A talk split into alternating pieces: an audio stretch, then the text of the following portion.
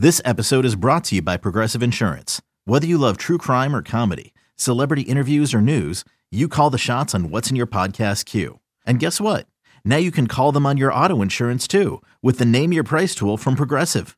It works just the way it sounds. You tell Progressive how much you want to pay for car insurance, and they'll show you coverage options that fit your budget. Get your quote today at progressive.com to join the over 28 million drivers who trust Progressive. Progressive Casualty Insurance Company and Affiliates. Price and coverage match limited by state law. This is Halo's Hot Stove on AM 830, your home for the most in depth Angels news and insight all off season long. Here's the first one on Rendon, and he swings and drives the ball deep down the left side, and that ball is out of here. Brown lifts a high fly ball. That ball's carrying deep out into left center field. It is out of here. From Angel Stadium, here's your host, Trent Rush. Angels Recap Halos Hot Stove Edition is on. Yes, my name is Trent Rush. Glad to be with you. Hey, look, it's Tuesday at 2. That means we're listening to Halos Hot Stove, a part of the Angels Recap podcast as well, which, by the way, to those listening on the radio right now, uh, invite you to check out the Angels Recap podcast. Before we even get into our show today, want to really encourage you to go do that. So we had an awesome conversation last week with Mickey Moniak, and uh, we had a good time talking a lot of different details when it comes to baseball, his mentality, uh, what he's focused on, what his approach is going to be like, how he's going to find ways to cut down the strikeouts moving forward. And uh, this is going to be another kind of outfield centric conversation today here on the show. So um, if you're listening, if, if you're listening to this on the podcast right now and you missed Mickey Moniak last week, go give that one a listen, and then might make more sense to tune into this one now. Uh, if you're listening on radio, well, just stick with us, and then when we're done, uh, we're, you'll be able to find that conversation with Mickey Moniak. And this is something that we're going to be doing a lot here on uh, the radio and on podcasts moving forward. We want to have as many different ways for you to be able to listen to Angels baseball and uh, really get to know these players. And that's what we spend so much time in the offseason doing is getting the chance to get to know the guys on a deeper level level and break down maybe some some areas where the Angels are going to find ways to improve in 2024. It's absolutely a focus of the organization, and the Angels are going to be counting on a lot of internal pieces to be able to do that moving forward. Now, I bring up the outfield today because to me, the outfield may be one of the most interesting places the Angels have on the field, just because obviously you have the three time MVP, Mike Trout, in center. And then what do you do in the corners? And is there talk? Could Mike Trout potentially move to a corner? I know that that's been discussed before. I don't necessarily foresee it happening this year. It could, but I do think that it's worth bringing up. There is going to be a point in time in Mike Trout's career where he ends up in a corner. I, I don't know if that, I, I don't think it's going to be in 2024, but that day is coming. But I look at the Angels outfield and you're wondering what is Taylor Ward going to be like when he comes back for this 2024 season after uh, he got hit in the face with that baseball and, and, suffered the you know the dramatic injury that he did? It's going to be tough for Taylor Ward to be able to feel comfortable again in the batter's box. And that's one thing that you just can't put a number on how to project what Taylor Ward's going to be because there's that, that psychological component. I think physically we're going to see the same Taylor Ward we've seen before, and you know, you know how capable he is, and if he can get past the psychological hurdle of dealing with that injury from last year, then I, I think he's going to be fine. We just won't know that really until we're about halfway through spring training. I mean that that's that's just the reality of it. And you hope all is fine. You hope all is good. And and if there's anybody that I got faith in that's going to be able to shake that, Taylor Ward is that guy.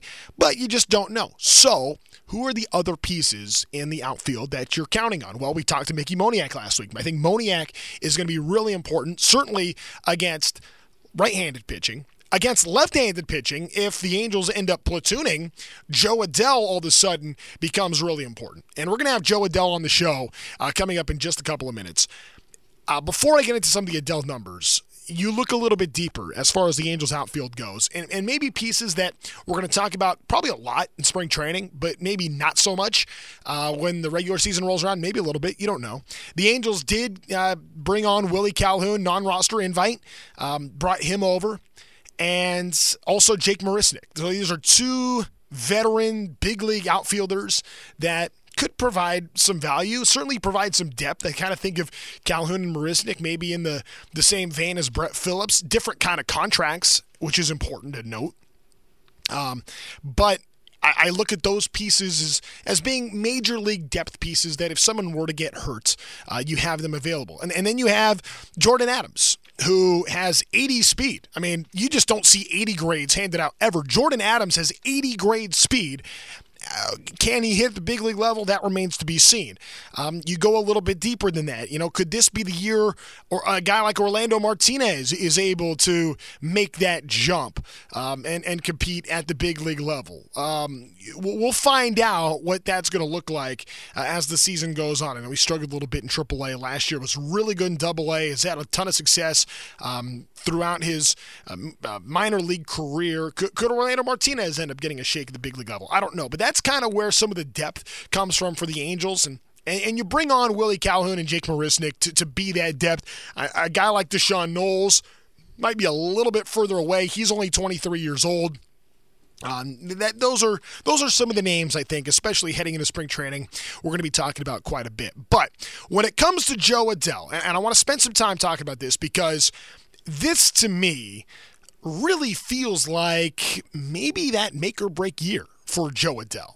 Now, last season, we barely got a taste of Adell at the big league level. He only had 58 at bats, three home runs, 207 batting average, uh, 706 OPS.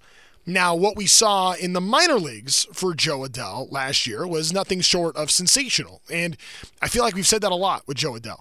In 330 plate appearances uh, of minor league baseball last year in AAA, he had a 961 OPS, 24 homers, 57 RPI uh, RBI. Uh, you can tell I've been talking college basketball a lot lately.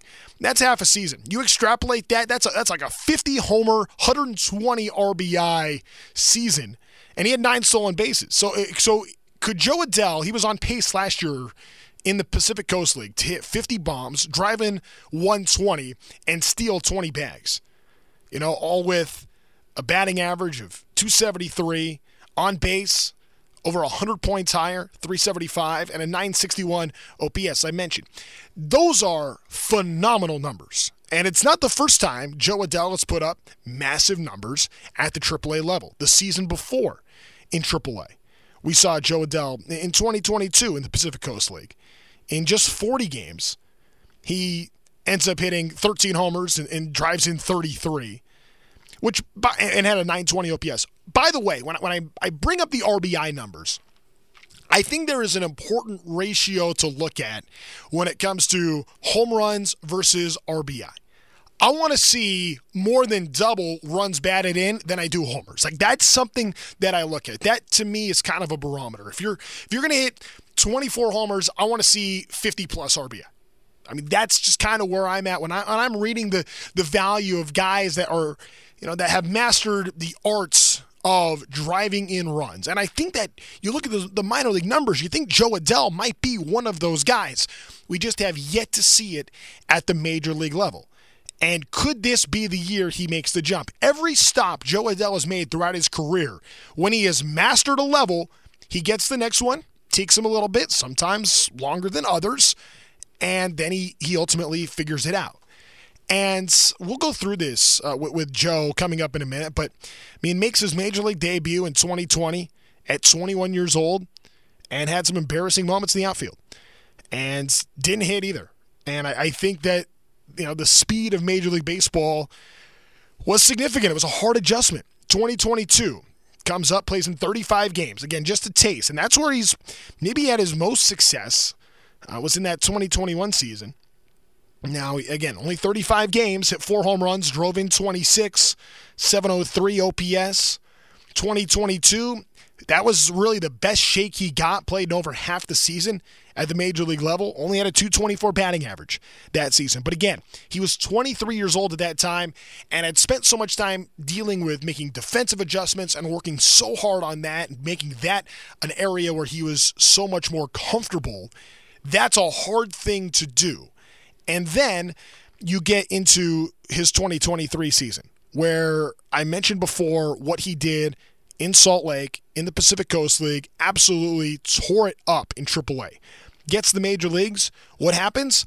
suffers an oblique injury almost immediately. And we never really got to see Jo Adell's progress materialize on a big league diamond. And I think now, you know, 2020 gets a first chance. 2022 gets, you know, a, a little bit more of a taste. Or 21 gets a little bit more of a taste. 22, half a season. So you're thinking everything's going pretty good. 23 feels like a step back. Now, this is going to be his fifth chance coming up to the major league level. And you just kind of feel like maybe now is the time for Jo Adell to make that step forward. We're going to talk to Jo Adell on the other side of this break. We got a lot to get to here on this Angels Recap Hot Stove Edition here on Tuesday, January the 16th. My name is Trent Rush here on Angels Radio, AM 830, and the Angels Radio app. Okay, picture this. It's Friday afternoon when a thought hits you. I can spend another weekend doing the same old whatever, or I can hop into my all-new Hyundai Santa Fe and hit the road. With available H-Track all-wheel drive and three-row seating, my whole family can head deep into the wild. Conquer the weekend in the all-new Hyundai Santa Fe. Visit HyundaiUSA.com or call 562 for more details. Hyundai, there's joy in every journey. Angels Recap Hot Stove Edition rolling here on Angels Radio AM 830, the Angels Radio app, and also those tuned into the Angels Recap podcast. Come one, come all, however you want to take in the show. We're glad you are doing that. All right, we promised you before the last break we were going to have a conversation with Jo Adell. I want to share that with you now. Uh, we spent a lot of time, Jo and I do, here in this chat, uh, just going through uh, a lot of details about his offseason work and what it's going to take for Adell to be able to make that leap. We have seen the numbers at the minor league level. Can he make it translate to the major leagues? And this is a very important year for Jo Adell. It's an important year for the Angels to see Adell make that progress. And if he's going to do it, well, now is his opportunity. So here now is our conversation with Angels outfielder Jo Adell. Joined now by an Angels outfielder. We've been talking about Jo Adell for a long time. Looking forward to seeing Jo Adell at the big league level put together what we have seen him just dominate every level of the minor leagues. And we have seen the flashes, and now we're looking forward to seeing uh, a consistent Jo Adell getting it done at the big league level. He's got a big opportunity this season, and we're really excited to have him uh, on today. Jo, what's going on, man? How's the offseason been? Trent, what's going on, man? It's going great. I'm uh, obviously for me the uh, the grind doesn't stop, so uh, I've had head down uh, on a plan since the season ended. So uh, ready to get going. I gotta say, man, you are a, workhorse when it comes to. We, we saw everything you did last season when it came to just working so hard defensively. This year, like, has there been maybe a different point of emphasis for you, a different way you're going about your your plan of attack in the workouts? Yeah, so I think uh, kind of my goal going into the season or going into the season this year, and um, kind of how I planned the off season uh, was to, to just really find that rhythm of work that I could use throughout the entire season. You know, so a lot of things that I'm working on is um, ways for me to um, you know continue to have that level of consistency that you know I know is there, and and just making small adjustments to my approach and what I'm doing as far as the game goes to be able to have um, kind of a uh, a very consistent level of play throughout the season. So for me, this off season, I focus really on what makes me tick, what makes me get into that mode to produce at the highest level that I can on the most consistent basis that I can. So I've really taken uh, this off season to really focus in on those things that maybe I was missing a little bit last year. Um, obviously, you mentioned the defensive part was huge for me last year, the improvements that I made. So just kind of running with those and continuing to do the things that allowed me to be that good in the outfield, um, as good as I know that I am. So, and uh, offensively, you know, honing in on that approach, you know, honing in on that approach and to be an athlete. So for me, I'm excited about what's to come. What's the day like in the off season? For just can you walk us through like what is what is an off season workout day like for Jo Adell? Right. So what I normally do is I wake up at 7 a.m. and um, I'm actually staying at an apartment complex where I have a cold tub. So what I'll do is I'll go down in cold tub in the morning uh, for about 10 minutes. And now it's actually kind of brutal now because it is you know sub 40 degrees in the morning, so it is extremely cold. but that's just a way for me to to wake up and and get and get rolling. So I'll jump in there for about 10 minutes. I come back up. I'll make my breakfast, and then um, depending on the day, Monday, Wednesday, Friday, I'm on the field. So Monday, Wednesday, Friday, I'll have hitting on the field and defensive work. And on Tuesday, Thursdays, I'll hit in the cage. So one of the two. Every other day, there's either field work or there's cage work for hitting and fielding stuff. Um, once that done, once that's done, I'll um, kind of give myself about 30, 40 minutes, kind of get my feet back under under me, and then um, I'll go catch play and throw. Depending on the day, I'm I'm not really a long toss yet, so I'm around you know 90, 100 feet, three days a week, somewhere around there. And then um, once that's done, I'll come back and eat lunch, make a shake, and then that's when my lift starts. So the sprint portion of the lift, three days a week, um, and then I'll have my lifts three to four days a week, sometimes in the same day that I sprint. So all that done probably around four o'clock, three thirty, four o'clock, somewhere around there, and then um, yeah, just kind of recovery, uh, make dinner, and and roll into the next day. So Man, I you so okay. I'm gonna stop complaining about my little 45 minute workouts I do in the morning because those, those will take me down. But that's a that's a full day right there. And we're talking, of course. No, every, every everybody has their own rhythm to it. You know, I mean, I'm I'm a little I'm a little psycho with the workouts. So I think uh, I think everybody has their own own rhythm to it. Um, I got you. Know, you. My my girl sometimes would be like, "Hey, you, you you need to slow this down a little bit. This is this is this is getting this is getting out of out of control. But you know, and, and I'm like, okay, you know, we'll, we'll have to slow it down I give myself a Sunday. I give myself Sundays off. Okay, Sundays off. Saturdays a little bit lighter of a day. We'll say that. Okay, I like that. Uh, by the way, that's a, that's, a, that's a good plan right there. Okay, so uh, you mentioned the defense a moment ago. I, I got to tell you, Jo, seeing you, I, I've been following your whole career. I think I, I think I met you like the day you signed with the Angels. I mean, we've been, I've been watching your whole career, and I've seen you play really well in the outfield so much, and then in the major leagues, you get that first taste. And, and look, there's no no hiding from it. There were there were struggles out there in the outfield, and I know that you took on the challenge of being able to show everybody what you can do and how hard you worked to get there. And I thought last year, uh, what you were able to to demonstrate at the big league level defensively was such a dramatic improvement, maybe more improvement than anybody I'd seen in baseball to make that kind of a jump. What do you think the difference was for why you were able uh, to play at that level last season compared to where you were before? Right. So, so one thing I'll talk about uh, when it comes to like major league outfield, now that I've been around it a good bit, I guess, um, versus minor league um, stuff. But the, but the first things first, like I've always been able to make like the great play, right? So like Yeah. that's one thing. You know, I, I've been able to jump over the wall and make those plays and make the plays that are very difficult, right? So it's almost as if like for me, the first couple of stints in the major leagues, I, I had issues with fairly routine plays, right? So like I was having issues with plays that were kind of just like chalked up like base hit type of plays where I was misreading the ball and not getting the right read in the grass or whatever the case Yeah. is. Stuff that I it's just not characteristic of a guy that can make the over the wall grab and make the diving grab, you know, that I made in Tampa. Just not really characteristic of that type of player, right? So I had to go back and kind of just take a peek at like why why is it that it's that differently? Well, the circumstances are a little bit different, right? So like in the minor leagues, you don't have you know multiple decks on a baseball field for the most part, right? So like if I'm hit, if I'm getting a line drive hit at me, I'm not playing um, multiple sections right on a minor league field, right? Like you've got to, you know, if I'm playing left field and I get a line drive, it might be caught in the third deck, right? Like underneath a light or something like that. You know what I mean? So playing as far as like how you're visually seeing it, the visual is a lot different in the major leagues than it is in the minor leagues. And so that was kind of the uh, the first thing that I had to get used to was, you know, how the park plays visually on line drives and fly balls. It's different. It's not the same. And so that was kind of the first bit of like a wake up call is I'm gonna have to visually help myself and give myself cues for how to play certain balls based on which field that I'm playing at.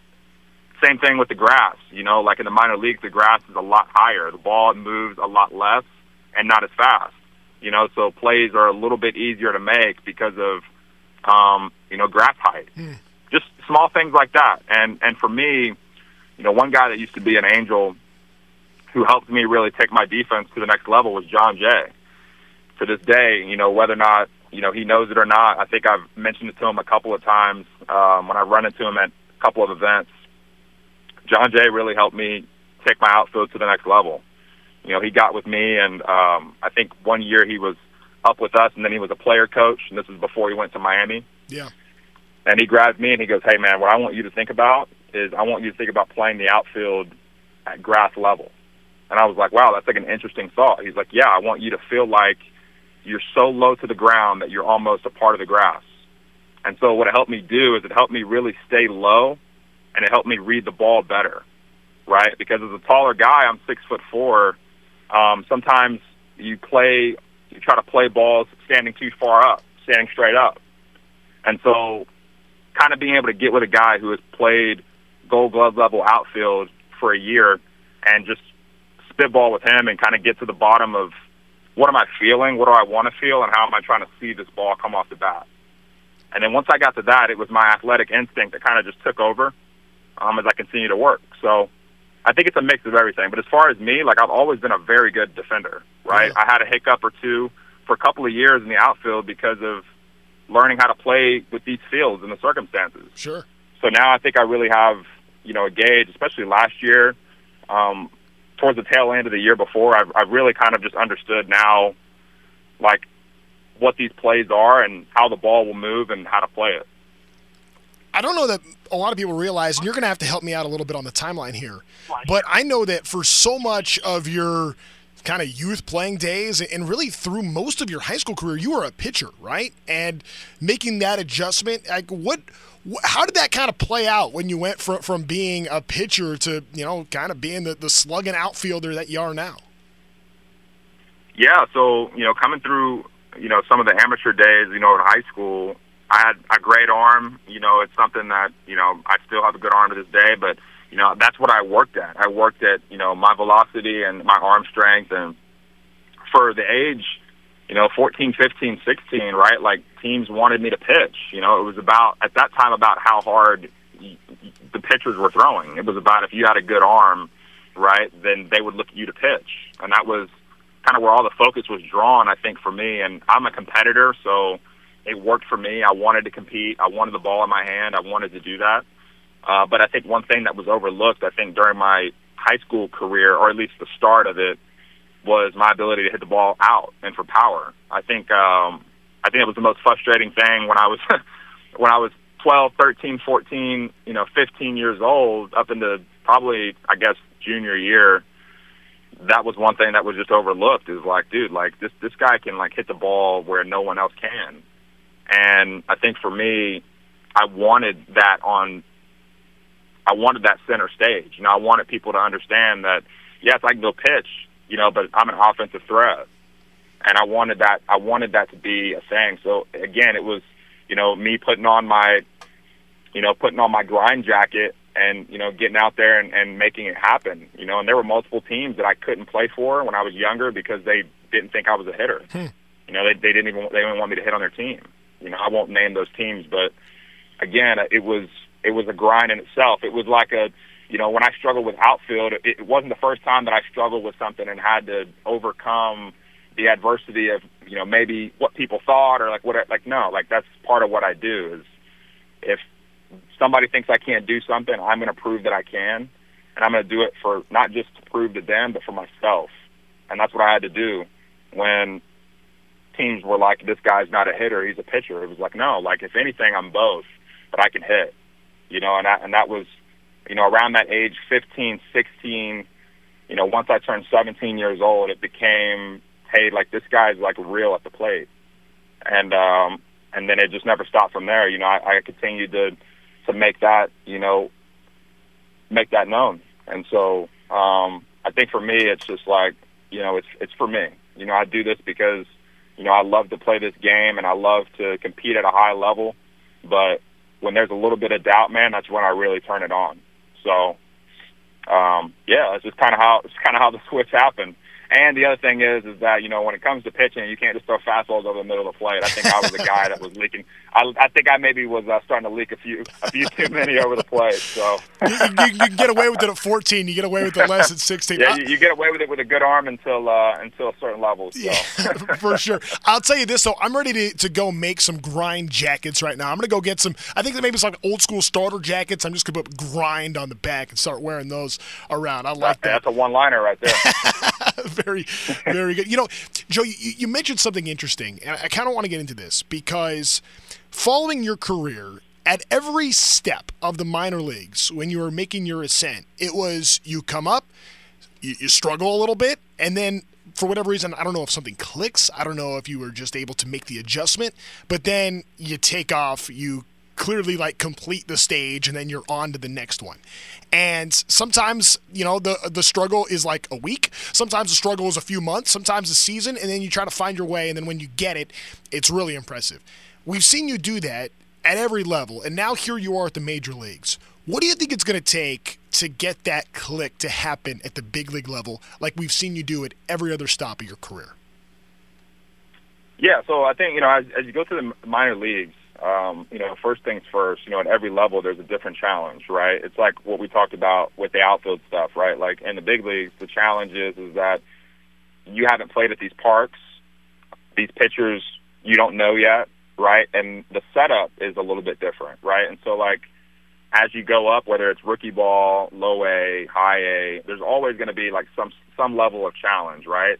Now, what that is, whether that's more of competition or circumstance, or whatever it is, there's going to be that level of like, hey, like I- I've got to make an adjustment or figure out what I can do to try to make myself better, right? To to give myself a little more comfort, and that and that's really the big thing for me. The big thing for me is once I, you know, whatever level it's been through the minor leagues, now in the big leagues, whenever I reach that level of comfort and routine, and um, rhythm and and chance right? To where I'm out there every single day, right, doing something. Sure. That's when that's when I take that that next step, right? That's when it always has had had happened, right? You know, now I'm I'm looking forward to the opportunity to be able to be a part of something every single day, right? To where the circumstances for me don't change, right? To where I'm able to go out and compete um, at the highest level and know that hey, and at a certain point in time, my rhythm, my work is all going to come together because I've been here consistently, right? And I think for me, that that's what I'm shooting for. I'm shooting to make this team and to be a consistent piece, right, to where I can go out every day and you know I have my plan. You know I know what I'm doing. I've seen these guys before. You know I've played at this field before. I've been at this level, um, and so that's really that's really why that's really what I'm looking forward to the most. Um, I think that's what's really going to take this thing off is just being out there and having the ability to showcase what I've got and also the comfort and routine of being in routine every day, having my routine, knowing what that is, um, and you know, quite frankly, not having to worry about you know leaving, right? And so, and that's that's really that's really what it comes down to. So once I get in that routine, within enough opportunity, um, I think things are looking up. So I'm right there with you when you, you talk about all those different things. And I was excited to see that because I thought that was going to happen second half of last year when you when you were up, but then very quickly into your stint, you end up suffering that oblique injury. Did you feel like that was a blow to progress for you, or how did you how did you attack uh, dealing with uh, an injury like that, uh, knowing man, it's like man, I finally am getting my consistent shot here, and then this happens.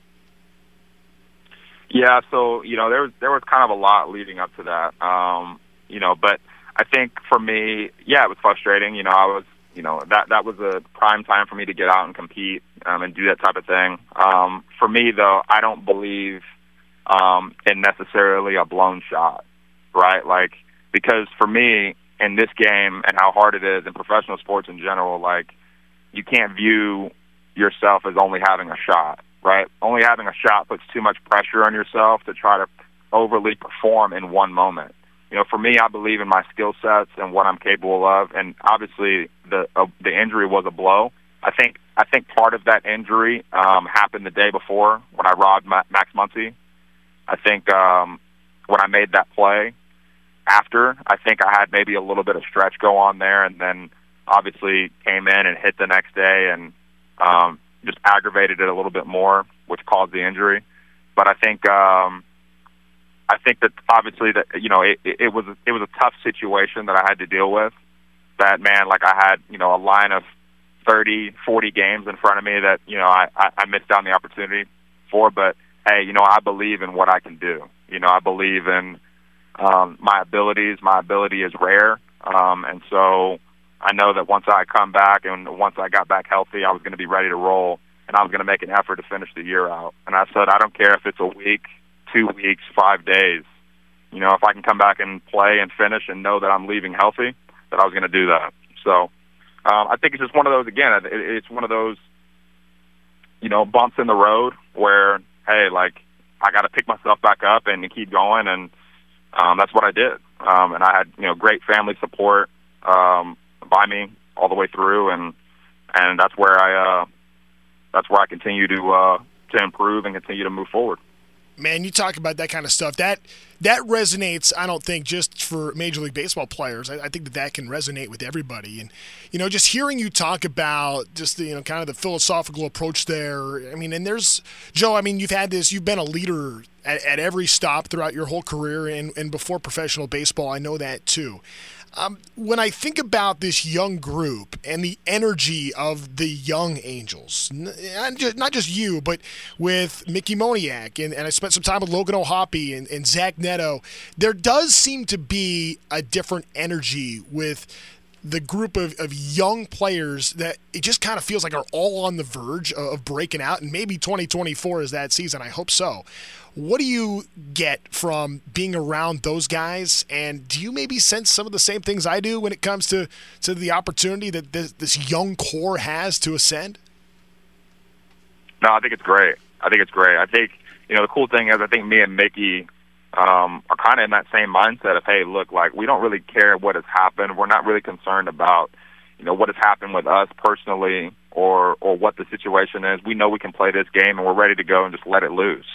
You know, we're not worried about you know what the failure is. We know there's going to be failure. There's going to be success. There's going to be triumph. Um, there's going to be some failure. We understand that, right? And so I think like when the timidness has gone away, which I think for a lot of the younger guys it has. You know, Big Hop's been out there. He knows he can man it behind the plate. He knows he's going to get up to bat and give us um, big swings when we need it. We've seen him do it, right? Like Neto is going to have those unbelievable games, and he's going to be able to hold it down for us in the middle of the field the way that we know he's capable of. It's exciting, though. It's really exciting. You got Big Joyce. You know, we're excited to see that guy come in and, and be as dominant as we all know that he is and was at the start. I think um, I think the reality is is, is you're going to have a lot of guys that are hungry. You know, I think for the first time in a little bit. I think in years past, um, it's you know maybe not as been as hungry for victory and triumph as maybe we can be as a group. And I think um, I'm hoping to see that. I'm hoping to be a part of that. And I, we've talked as a group in a group chat. Guys are excited about it. You know, guys are guys are excited. They're there. I mean, Nolan. I mean, come on. You know what I mean? Like this guy came up, has had no time, absolutely zero time in the minor leagues, and comes up and hits borderline 300, where you can hit him lead off and he just got drafted. I mean, you, you've got a group of young guys, and it's special, and they click. You know, so for us, I think putting an expectation out there. I think the expectation is to go out and play free and play loose. And I think if our young crew does that, that's where we start to shock some folks. And so I think that's I think that's going to be the, the mentality um, is to, is to go out, play loose, play athletic, and make something happen. So Man, I you saw. I'm excited. I am too. I've been saying this. I've been saying this on the air, but Jo, it's different when it comes from you. It's different when it comes from the guys that are actually going to have something to do with this. That are, are going to, you know, the way you guys see it. I think it, it's really cool, really exciting. Before I let you go, though, uh, didn't want to just, you know, the off seasons, that kind of time. You get to spend time with friends and family, and and get the support of the loved ones. Uh, I see you posting pictures with Jasmine all the time. How uh, how are things? How are things going? how are things going there? Are you ring shopping these days? What's going on? no, it was great, man. It was great. Uh, me and me and Jasmine are great. Um, she's a wonderful girl, man. We celebrated last year. She's a you know Pepperdine graduate, um, biology major. Dang. I mean, just think about that. I mean, from Pepperdine, it's. I mean, that's that's getting after it. And I told her, I said, hey, I don't, I don't have that. Um, I don't have the time to to scroll through that many uh, books with that much information. I said, but I'm glad that you were able to and retain it. So just really proud of her. Um, she's working her tail off, and um, you know it's it's been really cool. She understands me. She understands my schedule, and you know really gets me as a person. Right, like. I think during the year for me, you know how serious that I am when it comes to my yeah. baseball stuff and like getting my work in and like making sure everything is uh, is where it needs to be, especially during the year, right? So, um, being able to spend the last year and a half where she's been around during the season has been just really cool for me uh, to be able to kind of relax, you know, know that I'm supported and um, and kind of give me that balance. And so, I'm just really glad that you know she's with me and and that um, she's just been such a help, you know, as as as a part of you know our family now. So yeah, it's been great, man, and uh, got to spend some time in Costa Rica on vacay this off season, which um, was really really fun. I really enjoyed it. Um, such a beautiful place. It's like the middle of the rainforest almost we were in. So, but uh, I, t- I told him I said, hey, after about a week, uh, a week and a half, I start to get a little itchy. you know what I mean? So yeah. it's like I was like, this is uh, this is this has been fun, but we got we got to head on back. So um, no, but it, uh, it's all good, man. It's all good, and um, that's a part of it. You know, it's like we talked about, man, is being in the right place. And so when you're in the right place, the right things happen. And so I'm excited. So. Jo, you got a lot of guys rooting for you. You got a lot of people out there uh, that are looking forward to seeing your success. And I, you know, I for one am somebody that look when you put in work like that, you want to see the dividends there. And I know that we're going to start seeing uh, more of that coming up in this 2024 season. Jo, we'll, well see. Well, I'll tell you what. Out of all the work, man, out of everything that's that's put out, I'll tell you this, man. You you got to be willing to put that level of work in without the guarantee of success. That's what it is, man. It's a gamble. You know, I do this because I'm not guaranteed it. If you were guaranteed success by every bit of work you put in, then you would automatically automatically be successful, right? That's not what this is, man. I do it because this is what I'm about, man, and you know, I hope to reap the benefits of what I do. So we go out and, and we're going to make things happen, man. So Let's go. Between listening to Ron Washington and now Jo Adell, I'm ready to go like just fight for anybody. Let's let's get after it. Let's do it. We'll, get, we'll see you out in Arizona, Jo. All right. Thanks, man. Absolutely. Thanks, Trent. Man, that's good life perspective. When you think about, you know, just because you work hard doesn't mean you're going to get the results. I love hearing the maturity of Jo Adell be able to bring that up and mean it, believe it, and commit himself to, yeah, you, you got to embrace the work. You don't take one day for granted in the major leagues. And you get this opportunity, you're blessed with this chance to try to make it in the show, something everybody dreams of doing. And is that not something we all can take into our lives? It doesn't matter how hard you work or how talented you might be or how great somebody tells you you are. There's no guarantee that you're going to have that success. But if you believe in yourself, if you put that work forward and you do everything in your power to put yourself in position to be lucky, in position to get a chance, well, then usually things are going to work out for you. Jo Adell has gotten shots before, but this this no question is his best opportunity, his biggest opportunity, and the Angels are counting on Adell. Like, you know, this guy was the number 2 prospect in all of baseball. And, you know, this is kind of that year that, that if Jo is going to take that step forward, it needs to happen sooner rather than later because the Angels need that. The, the Angels, I know, could use his power in the lineup. I mean, we, we read off the AAA numbers a little bit earlier. I mean, the fact that you extrapolate his AAA season last year, he would have, if it was a full season down there, he would have hit 50 homers, driven in buck 20, stolen 20 bags. I mean, that plays but you got to get to play at the big league level. And there's been a lot of talented players through the years that have put up the AAA numbers that have not made it at the major league level. But could this be the year for Jo? Well, you just heard him talk about everything he's doing uh, to prove that he is ready. Now is his time. And, you know, this is going to be it for Jo Adell to, to be able to make that jump. I mean, now he's 25 years old.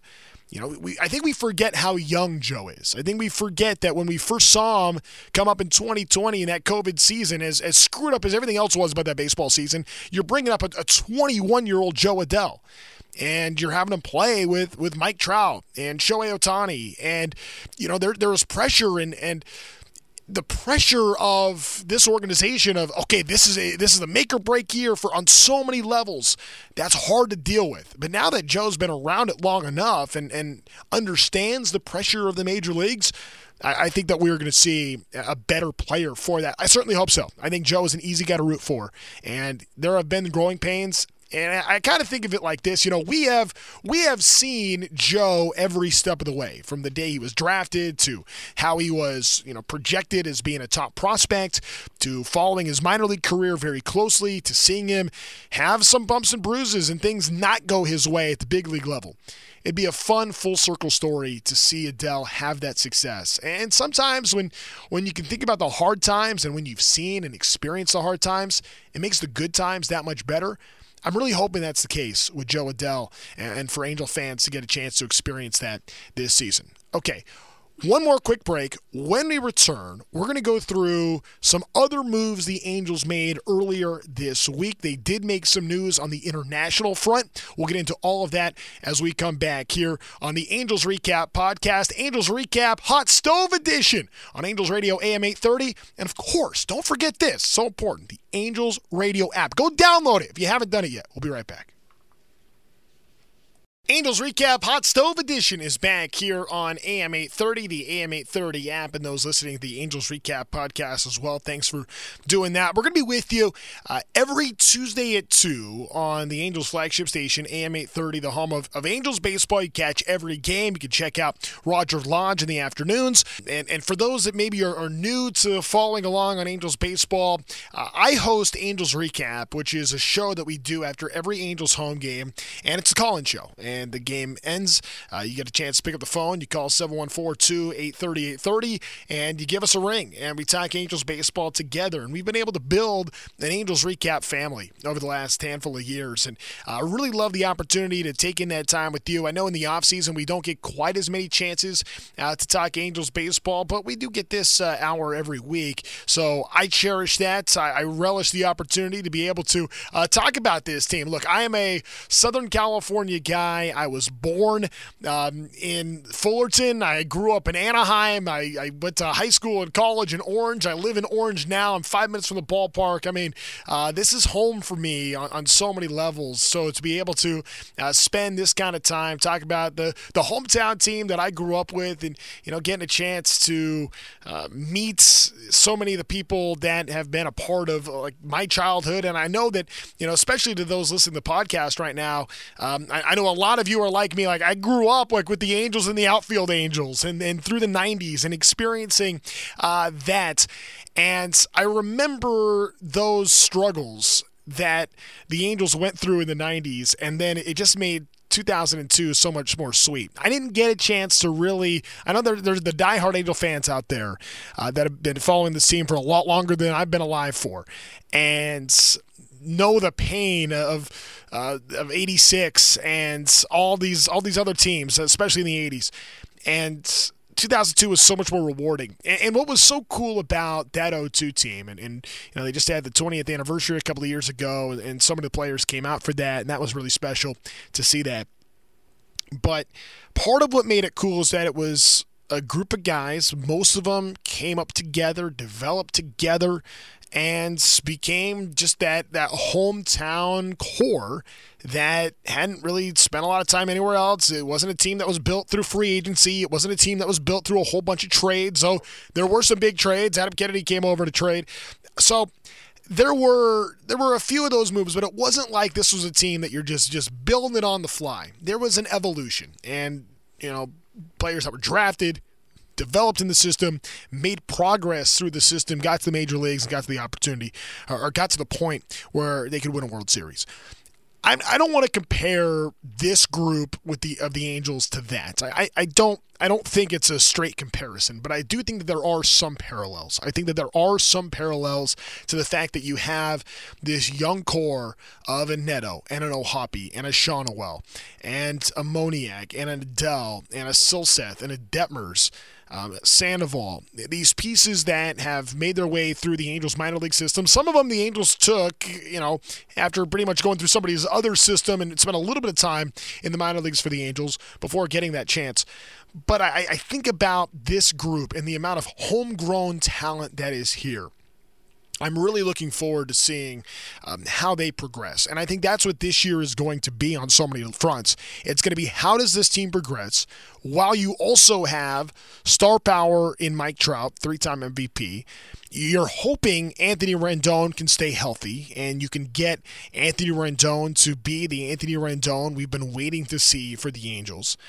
And even if he isn't, there are other pieces that are going to, you know, be able to contribute there. So, you know, and, and then you, if you have all that and you able or if you're able to find the right mix and then you get to the trade deadline and there's a chance to to go make a big splashy move then maybe you do it but I'm looking forward to seeing just these homegrown halos make their way um, through their big league careers and to do it together. And I do think that there is a culture shift. I think Ron Washington brings that. And I think Logan O'Hoppe brings a lot of that. I, I think that O'Hoppe is one of those kind of a culture catalysts, if you will, that is going to be able to to, to really be uh, somebody that, that's going to rally players, that is going to spend time talking to them in the offseason and meeting them and getting to know them on a deeper level and, and being able to create the right team energy where, you know, winning is an expectation. Winning is demanded, and a winning culture is something that I know the Angels are working really hard to bring back to this organization. It's it's it's time to do that. Uh, the Angels have tried a lot of different ways to do that, and now it's another way of going about it, and, and doing so on the homegrown front, and, and doing it with a, a core young player that has a chance to be a star. I really believe that for Logan O'Hoppe. Now, I, I also want to pump the brakes just for a second on, you know, deeming Logan O'Hoppe a star today. I think he's got um, every, he's going to have the path to potentially eventually get there. But I do think that we maybe want to temper expectations a little bit on that front, just because, I mean, he has such limited major league experience. But you know, I, I think that we've all seen enough of of Neto and O'Hoppe and Schanuel and Moniak and Adell and Silseth and Detmers and Sandoval to know that there there might be something here. I've been calling him the 25U squad. It's it's because I'm a believer uh, that there might be something there. All right, um, the Angels picked up 15 new players, and that was through the international uh, signing period yesterday. Yes, they signed 15 international free agents. Um, Joswa Lugo is the one that kind of jumps out at you. Uh, Baseball America has him at number eight. I know he's top 40 by MLB.com. It's uh, kind of inconsistent how some of those rankings uh, get revealed, but the Angels also picked up three other top 100 guys according to Baseball America Hayden Alvarez, uh, Graylin De La Paz, and Humberto Tiberi. So and uh, their positions uh, Lugo's an infielder, Alvarez an outfielder, De La Paz is an infielder, and then uh, is a catcher. So all position players. Uh, the Angels did sign a handful of pitchers as well. Um, one, two, three, six, seven of the 15 were pitchers. So yep, they, are bringing in some pitching talent, and you're hoping that some of these pieces eventually become important prospects and, and you know, maybe one day very valuable big leaguers uh, for you. You know, the international draft is where the Angels got Nelson Rada a year ago, who right now is the number three prospect in the organization. So this international draft, or not, it's not really a draft, the international signing period is a very important time. And it's clear that Perry Minasian has, has put more of an emphasis on that. And when, you know, you're talking about a top 10 guy this year in Lugo, when Rada comes in and, and right away becomes a top three prospect in the organization, that goes to show you the Angels are doing their homework in the Caribbean, in, in Latin America, and they're working really hard uh, to bring on top international talent. It's a very competitive space. A lot of teams have recognized that's where quite a bit of winning is done, is finding pieces internationally. They're going to help you, and the Angels are, are, one of those clubs that are certainly investing quite a bit in, in being able to do that. So um, we don't know what kind of a day it was for the Angels. We'll find out in three years or four years or however long it takes. But by all accounts, I mean, to sign four top 100 guys and one guy in the top 10, that's uh, pretty good progress. And Uh, congratulations to Perry Minasian and his entire staff on that. Well, before we say goodbye here on the Angels Recap podcast and on Angels Recap Hot Stove Edition here on the radio, once again, we'd like to invite you to check out some of our other podcasts. We had Mickey Moniak last week. We're going to have a bunch of really cool guests talk with Angels players and coaches pretty much every Tuesday at 2 on the radio, Angels Radio AM 830, and the Angels Radio app leading into the start of spring training. We're going to have a bunch of spring training baseball coming your way on the radio. Uh, Terry Smith is, is going to be uh, on the call. And, uh, well, I don't know who's necessarily going to be with him. I, am going to be out there for quite a bit uh, in spring training. Uh, some of that stuff's still being worked out. But Mark Langston uh, and Terry Smith will be back when the regular season comes along, and we'll be uh, just kind of getting those, those baseball vibes once again. I mean, knocking down the door of baseball season coming. Less than a month from now, pitchers and catchers report, if you can believe it. So baseball season is here. There are a lot of preparations already underway here where I'm at right now, broadcasting live from Angel Stadium. Of course, the podcast is not live, but you know what I mean. Uh, having a good time talking some Halos and getting ready for the start of what should be a fun 2024 season. Hey, thanks to every one of you for being with us here on the show. We invite you on radio to stick with us. The Sports Lodge with Roger Lodge is coming up right after this. And to those checking out the podcast, go download some of the others and be a subscriber. Give us a rating, a review. All of that helps. Have a great rest of your day. My name is Trent Rush for Elise Diaz. Thanks for joining us. This has been Angels Recap Hot Stove Edition on Angels Radio AM 830 and the AM 830 app.